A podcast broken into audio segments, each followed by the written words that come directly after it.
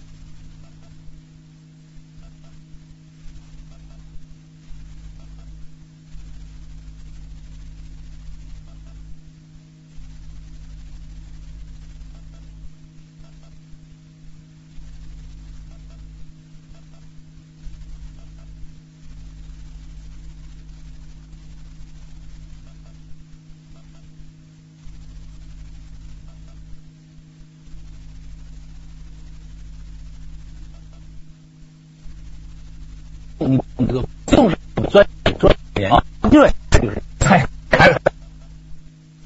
他这个假造东西主要是卖给农民，农民不知情，农民农民不在乎，农民这个食品安全什么的都都都无所谓但是。进工工进那个矿井挖煤的也都是农民，他就是他在我不相信那些矿主，他对自己的亲属，对自己的这个，比如说他对他自己的朋友，也把他当中那个物质来看生命，他是不是？但是他对农民来说，这些这些矿工，那生命就是数字。没错他，把人命纳入成本核算。对，这玩意儿就是数字。太太，就是说这个人跟人之间呐，可以完全的忘了对方是个人。你看黑砖窑不也是吗？是那是个人呢，你是个劳动力嘛，甚至最好不要钱，拿鞭子抽着你去搬砖。所以，所以阮次山不是说吗？看上去不相关的事情，其实都有联系的。你你你五一五一前后北京塞车，他们都说很多人国庆前后北京是，他说很多地上的人来送送过。那你想想，我们的这些重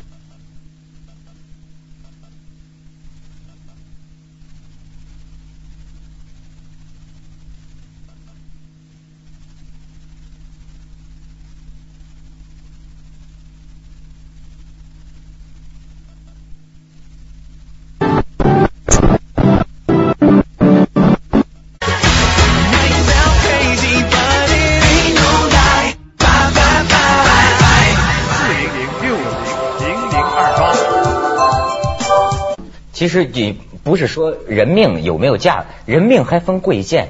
刚才我跟这张老师，在中国你谁都不承认说人人平等，对吧？实际上，实际上我们的命比某些外来民工的命显得要金贵。你我给你举一个什么例子？你不光是个人命，还有个人权。钱塘江记得吗？前一阵儿钱塘江那个大潮一下卷走三十多个，你知道卷走的是什么人吗？卷走的是很多在里边玩水的，但好多都是民工。后来这记者一采访，我才想到这个问题。哎，作为外来民工，他跟我们一样也是人吧？您到夏天您有游泳的需要吧？那他也有游泳的需要吧？可是游泳池的票他买不起的。你知道吗？平常比如在长江边上，在很危险漩涡里游水玩水的，很多都是这种外来打工的。他十几块钱、二十块钱的这个游泳池的票，他买不起。买不起正好像说，甚甚至说我作为一民工，我有没有健身的需要，是吧？我有没有看电影的需要？电影票五十块钱，他买得起吗？你买，你比如说这，所以你这种公共安全制度，为什么江水把他给给给把游泳的人给给给淹死了呢？他没法去游泳池啊。你包括为什么他老在咱就说有些环境坏了，在马路上躺着，他不光这个，我就是听一个笑话，他他跟城里不是笑话。我们同说说不不是我一个学校同事，他说他被被抢了，他被抢了，他说那个你你不能你不能杀我，我说教授，你一杀我的话，这个就麻烦了。啊，哎，那对方不然就不杀他了，因为杀了你的话，杀一民工可能大家破案不积极。留留着这招，下次救命。张教授，张教授这话是对电视机前的歹徒说的。我教授，留着这一招，将来说，哎，你你别乱杀我啊，我主持人我是主持人。我跟你说真的，你还别说是真的，我碰过这个事儿，我被人偷过包，具体我不发生在哪个城市，免得人又说我妖魔化。发生在包，最后公安局英明神武破案了，把那个小团伙给抓着了。小团伙，我第二天我的这个包除了钱之外，就在一个垃圾桶里发现了。小团伙里的人后来交代说，拿了之后一看，呀，熟人，嗯认识，可能对我印象还行，觉得这人不错，这什么的，就把人信用信用信用卡他都没拿，信用卡、身份证什么就原样包，在不一个这么幸运啊！垃圾桶里就把钱、和照相机拿走。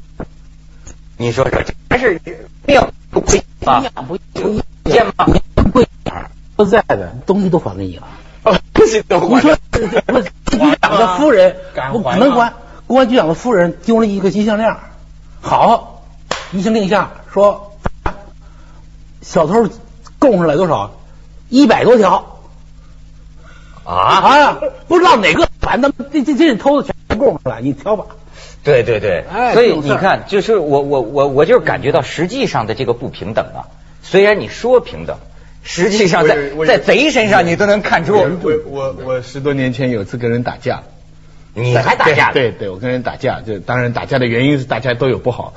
到了那个派出所，那个人是一个到出差来的，外地出差来的，我呢是华东师大的研究生。那个 公安一看我们的证件，不问青红皂白就说那个人错，就是让他赔我眼镜。但当当然，实际上可能也也是他错了哈。但是呢，他那个断案的方法是这，人家中文系研究生怎么可能会有错呢？我觉得真对不起啊，这位观众。我跟你讲，就是说，其实打架是大家都有错的。你不要说这个，中国人跟外国人还不一样呢。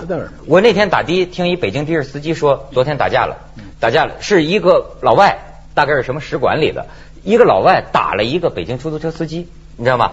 然后这出租车司机呢，赶快一招，十几辆出租车就就来了，嗯来了呀，就是这出租车司机政策水平很高，他就是要办这个外国人一现行，所以人高马大，比这外国人还粗壮，嗯愣没还手，就一直就挨打，愣没还手。然后最后说我们找派出所，但是找派出所来了，他说派出所那俩所长就在争什么呢？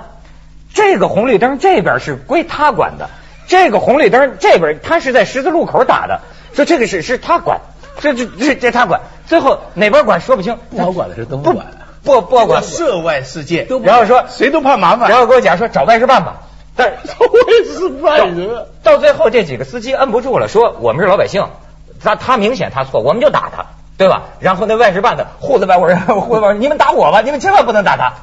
当然，最后还是英明裁决，赔了一万七千块钱，就是这个事儿。我听在路上路上听一的我士司机，跟你说啊，那个过去的时候，那个过去那个什么那个呃，就是就是那个皇帝时代，就那个人命是很重要的，嗯出了人命啊，就必须得破案。但有的时候那个鹿岛啊，他不知道怎么死的，倒那儿了，你你怎么破案啊？嗯，但是就跟现在一样，人民币人民案人民案必须破。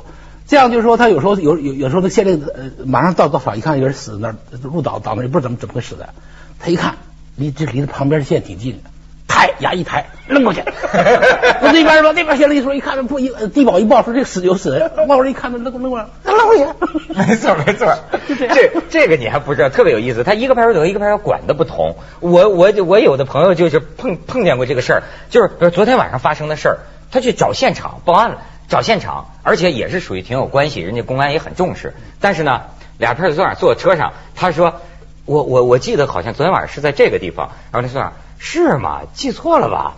不像是这儿啊。这是 是那边吧？啊，再往前再找找。你看他这使 我们想起以前租界的很多事情。哎，这就是说，你张老师，你你刚你刚才说的，就是说，他就说有些时候就有有些地方存在一个冷漠，就说这个官僚他实际上他更重要的是说我别承担责任，对对对对对，我没责任，哎，没责任就好，我管你怎么样的，我只要我没责任就行，偏差还是我不管。但是你说这是人性的问题呢，还是制度的问题呢？我也要往往往往进一步问这个问题。其实你说你假如这件事情发生在欧美国家哈，嗯你说他们是都那么有同情心吗？可能有些人信教也有，但是也有些地方也还是责任的问题。你知道是一个保险制度的问题啊。你说他们花很多钱去，比方说他们的矿。要花很多钱去，比方说你说去参观一个设施，嗯给你花花很多钱保护你，嗯他为什么？因为他这个赔偿巨大，你一旦出这个事情你就完了，什么赔几十万，你能算这个成本，对不对？你一旦你你知道香港那个那个三六零知道吧？啊那个郎平洲不是有个缆车吗？要到要到上面去大佛看大佛吗？某一天有一个缆车，上面那个车啊，无端端的嘣掉下来了，上面没人的，是晚上八点钟的时候，无端端那个缆车就掉下来了。嗯，结果这个全香港社会就关注这个事件，这个事件成立独立调查小组，这个缆车公司就不得营业，到现在还不能营业，已经巨大的损失了，整条旅游线都损失啊，还没人呢、你想，假如有人的话，这个是什么样的一个责任呢、这就为什么？因为牵涉人命，有可能牵涉我们那个但制度跟人性有关系，就是说这样子，就说继承，比如说继承二十万命，完事儿事儿准准有了，对，你这个设计本身就是不得想，一力够。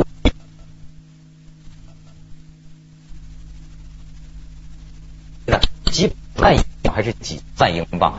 我们是想啊，赔多少万这个病哈？这我就想，这要这么赔一个火车，真能分分钟把这公司赔破产了。所以他怎么敢？他怎么敢不现在？郎平洲那个公司现在就面临完蛋了，他们就可能要完了。可能要出局了就。咱们去一下广告吧。讲到制度问题就去广告，锵锵三人行，广告之后见。